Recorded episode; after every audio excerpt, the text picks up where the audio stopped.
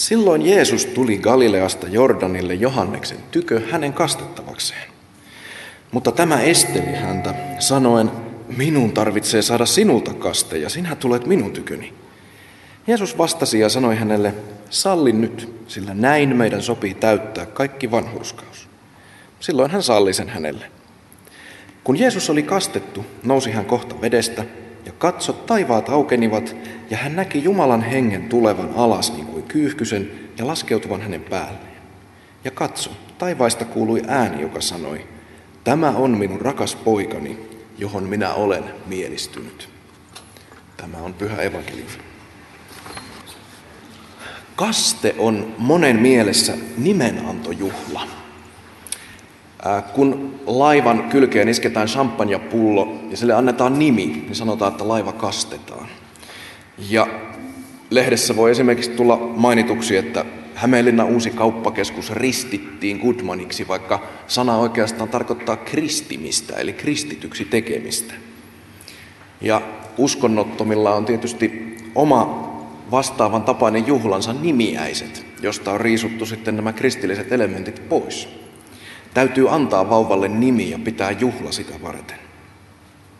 Mutta kristillisessä kasteessa ei ole ensisijaisesti kyse nimen antamisesta – ja me itse haluttiin korostaa tätä seikkaa omien lasten kohdalla niin, että kaikki huomio kastetilaisuudessa ei kiinnittyisi siihen, että minkä nimen se pappi lausuu. Ja niinpä me viimeistään kutsukorttiin sitten kirjoitettiin, että tervetuloa tyttäremme Vuokko Johannan kastejuhlaan silloin ja silloin. Ja myöhempien lapsien kohdalla alettiin jo sairaalasta saakka kutsua heitä heidän omalla nimellään. Ja ensi alkuun muutamat vieraat vähän ihmetteli, että jos se nimi on jo annettu, niin mikä tämä nyt sitten onkaan tämä varsinainen toimituksen idea? Kasteessa on nimittäin kysymys syntymisestä uuteen elämään. Vanha kristillinen tapa oli ottaa sen uuden syntymän merkiksi myös uusi nimi. Ja sen takia nimenanto ja kaste on liittyneet, alkaneet vähitellen liittyä ihmisten mielissä toisiinsa. Ihan kuten tämän päivän Tiituksen kirjeen teksti sanoo. Hän pelasti meidät uudesti syntymisen peson ja pyhän hengen uudistuksen kautta. Se saattaa jonkun mielestä kuulostaa kovin korkeakirkolliselta, jonkun toisen mielestä se saattaa kuulostaa maagiselta, mutta se ei ole kumpaakaan. Kaste on se tapahtuma, jossa Uuden testamentin mukaan lahjoitetaan pelastus, syntien anteeksi antamus ja pyhä henki Kasteessa synnytään uudesti, tullaan osallisiksi Jeesuksen kuolemasta, ylösnousemuksesta ja lisäksi vielä hänen seurakuntansa ja ruumiinsa jäsenyydestä. Vanhan liiton laki vaati, että jokainen asia piti aina vahvistaa kahden tai kolmen todistajan sanalla.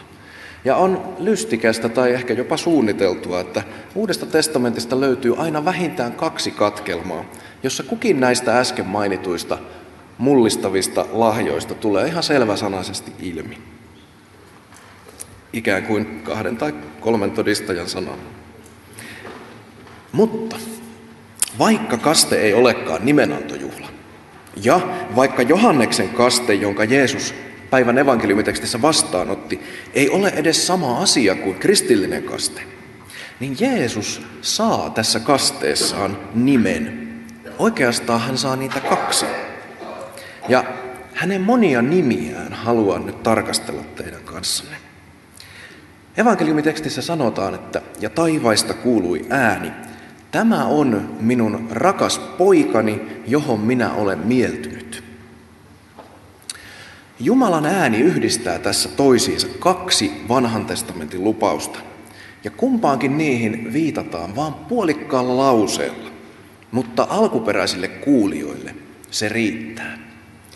Kun juutalainen rabbi lausuu tekstin ensimmäisen rivin, vähän niin kuin Jeesus ristiltä huusi psalmin 22 ensimmäiset sanat, Jumalani, Jumalani, miksi minut hylkäsit, niin hänen oppilaansa palauttavat mieleensä koko sen katkelman, joka ristillä tietysti toteutuu heidän silmiensä edessä.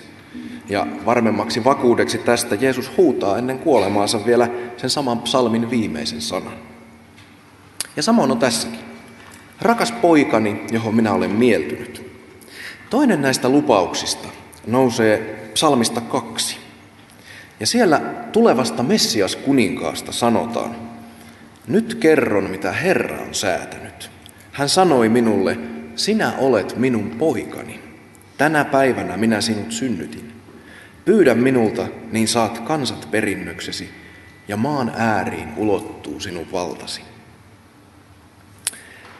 Muun muassa tämän jakeen vuoksi odotettua kuningasta kutsuttiin Jeesuksen päivinä Jumalan pojaksi. Alun perin tämä käsite ei millään tavalla viitannut ei-inhimilliseen olentoon, vaan ihan vaan inhimilliseen kuninkaaseen, jonka Jumala on valinnut ja voidellut. Ja tämän vuoksi N.T. Wright, joka oli puhumassa Raamattuopistolla teologipäivillä, yksi arvostetuimmista Jeesus- ja Paavali tutkijoista, on todennut, että kun ylimmäinen pappi kysyy Jeesukselta siellä tuomiolla, että nyt sanot ihan valan uhalla meille, oletko sinä Kristus, sen ylistetyn poika? Niin ylimmäinen pappi ei tarkoita tässä yhteydessä, että kerro meille, oletko sinä kolminaisuuden toinen persoona. Tähän Jumalan poika-käsitteeseen ei hänen mielessään sisältynyt vielä tässä vaiheessa minkäänlaista jumalallista elementtiä. Hän haluaa vain kysyä, että oletko sinä se luvattu Messias kuningas, jonka Jumala on pojakseen julistanut. Mutta sitten Uuden testamentin kirjeissä ja Johanneksen evankeliumissa alkaa jo näkyä, että Jeesuksen oppilaat ymmärtävät tämän ilmauksen Jumalan poika sisältävän paljon syvemmän totuuden kuin mitä hänen heimolaisensa olivat alun perin käsittäneetkään. Jumalan poika, tuleva kuningas, periaatteessa voisi olla täysin inhimillinen olento. Sen sijaan se nimitys, jonka Jeesus itse valitsi itselleen ja josta hän selvästi piti kaikkein eniten, ihmisen poika, onkin juuri päinvastainen.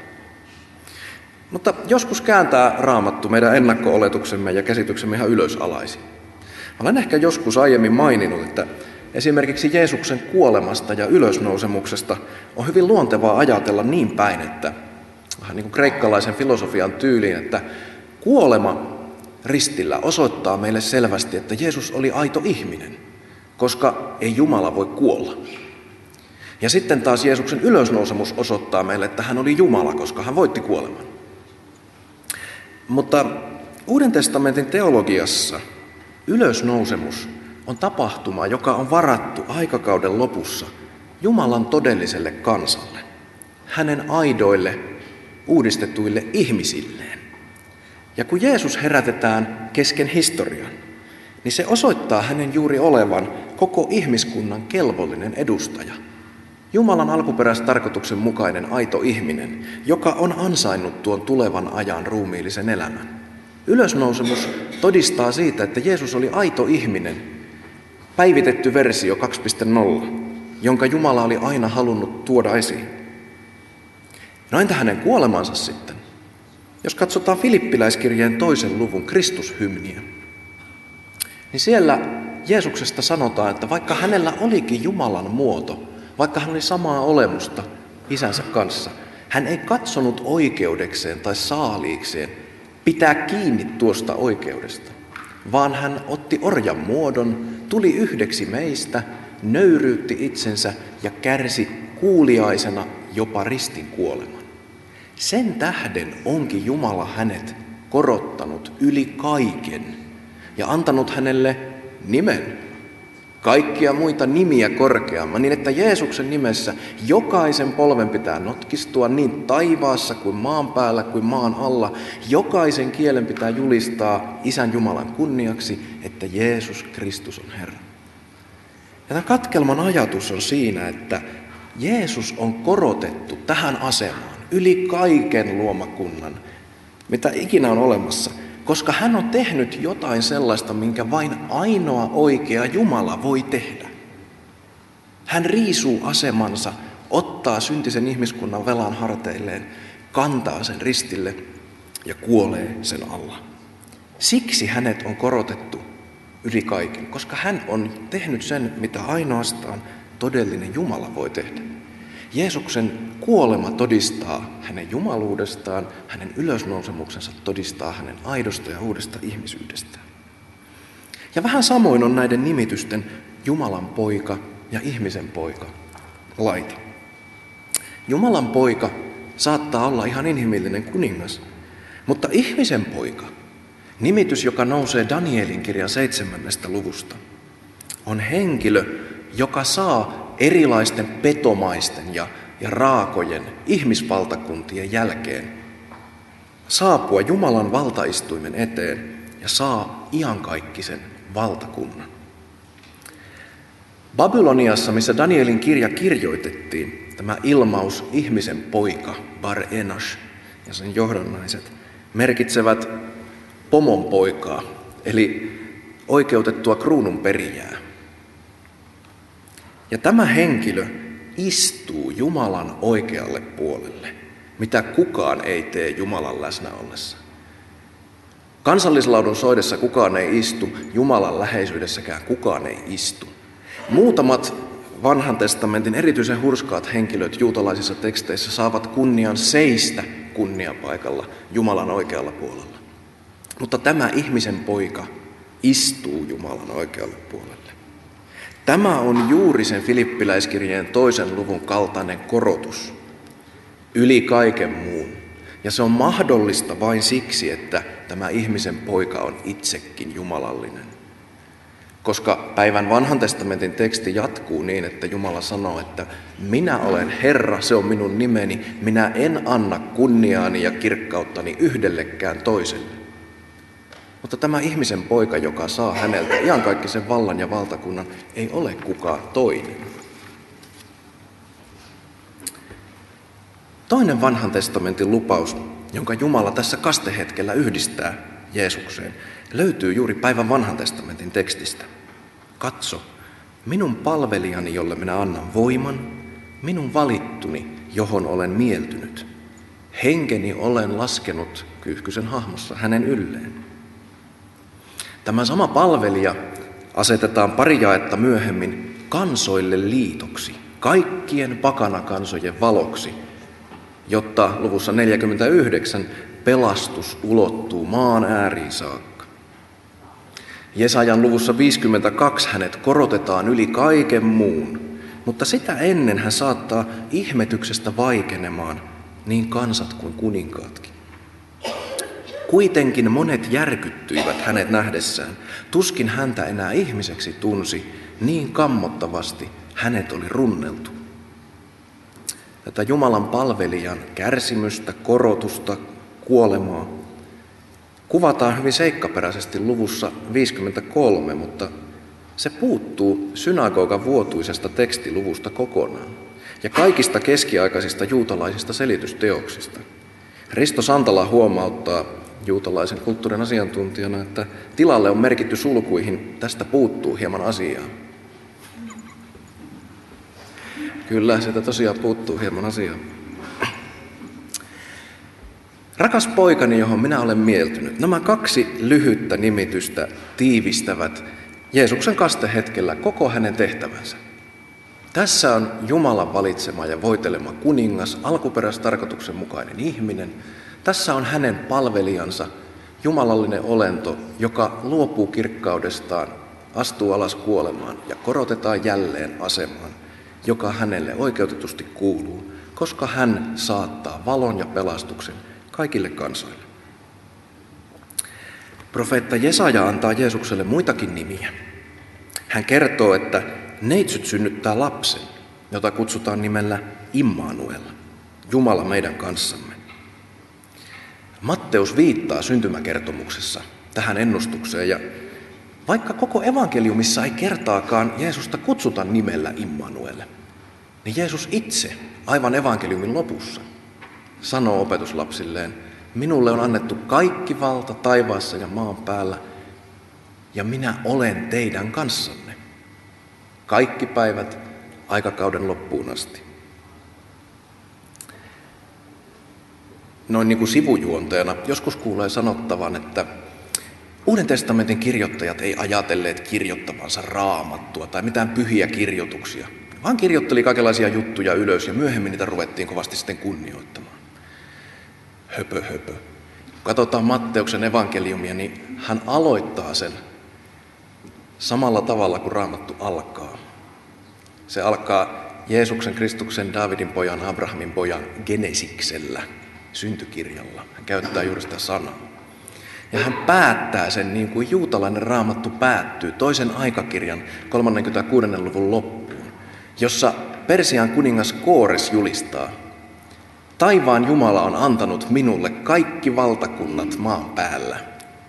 Ja hän on käskenyt minun rakentaa itselleen temppelin Jerusalemiin, joka on Juudeassa. Jokainen, joka on hänen kansansa, menköön sinne ja Jumala olkoon hänen kanssaan. Jeesus sanoo ikään kuin Matteuksen oman pikku raamatun päätteeksi. Minulle on annettu kaikki valtakunnat maan päällä. Menkää ja rakentakaa Jumalalle temppeli kaikkialle maailmaan. Niistä elävistä kivistä. Ja minä olen teidän kanssanne kaikki päivät aikakauden loppuun asti. Matteuksella ei ollut ihan pienet käsitykset omista teksteistään. Hän tiesi, mitä hän kirjoittaa. Hänellä oli siihen hyvät syyt. Jesaja ennustaa myös, että Iisain kannosta, siis Daavidin suvusta, nousee verso. Vesa puhkeaa sen juuresta. Hänen ylleen laskeutuu Herran henki, kyyhkysen muodossa. Viisauden ja ymmärryksen henki, taidon ja voiman henki, totuuden, tuntemisen ja Herran pelon henki. Juutalaiset oppineet piti tätä Vesa-nimeä, Neitseer, yhtenä Messiaan salanimenä. Ja Matteuskin viittaa tähän evankeliumissaan, kun hän sanoo, että Jeesusta pitää kutsua nasaretilaiseksi, joka kuulostaa samalta kuin tämä hebrean sana Neitseer.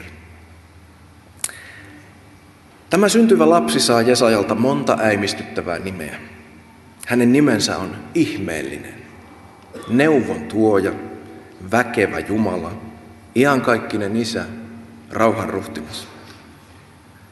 Jesajan kirjasta on kotoisin myös Jumalan itselleen ottama nimitys ensimmäinen ja viimeinen, joka sitten Uudessa testamentissa nousee ilmestyskirjassa aika mielenkiintoiseen asemaan ja Jehovan todistajien kanssa näistä saa varmasti hyvän keskustelun aikaan.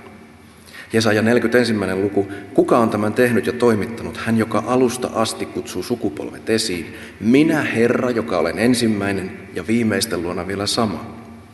44 luku. Minä olen ensimmäinen ja minä olen viimeinen ja paitsi minua ei ole yhtäkään Jumalaa. 48. luku. Minä olen aina sama, minä olen ensimmäinen, minä olen myös viimeinen. Ja sitten ilmestyskirjan puolella 17. luvussa joku hahmo sanoo, älä pelkää, minä olen ensimmäinen ja viimeinen.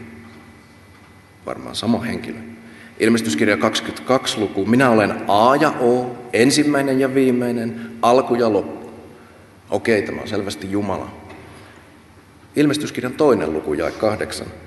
Smyrnan seurakunnan enkelille kirjoita, näin sanoo ensimmäinen ja viimeinen, joka kuoli ja virkosi elämään. Okei. Missä kohtaa Jumala kuoli? Vai onko täällä kaksi ensimmäistä ja viimeistä, luotu olento, enkeli Jeesus ja sitten Isä Jumala? Ei. Hän on yksi ja sama, hän on vanhan testamentin Herra. Näitä nimiä on vielä paljon enemmänkin, mutta ehkä juuri siksi Lasse Heikkilän suositun joulumusikaalin, joulun sankarin, päätöslaulun kertosäet tiivistää tämän kaiken niin hyvin. Kun mitkään sanat ei kertomaan riitä, jokainen kuva vain varjo on siitä, millainen voima on rakkauden, jolla Jeesus on voittanut vallan pimeyden.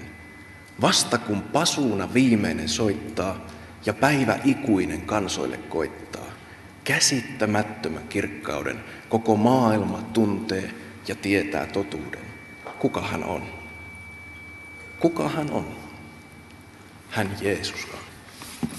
Noustaan tunnustamaan yhteinen kristillinen usko.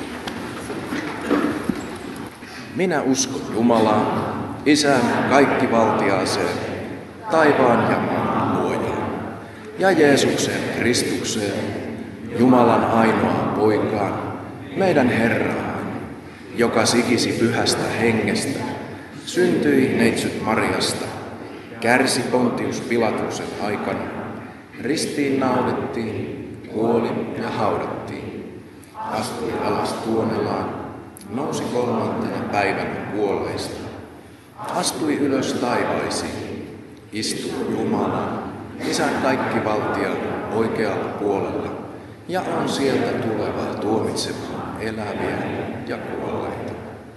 Ja pyhän henkeen, pyhän yhteen seurakunnan, pyhän yhteyden, syntien anteeksi antamisen, ruumiin ylösnousemisen ja iankaikkisen.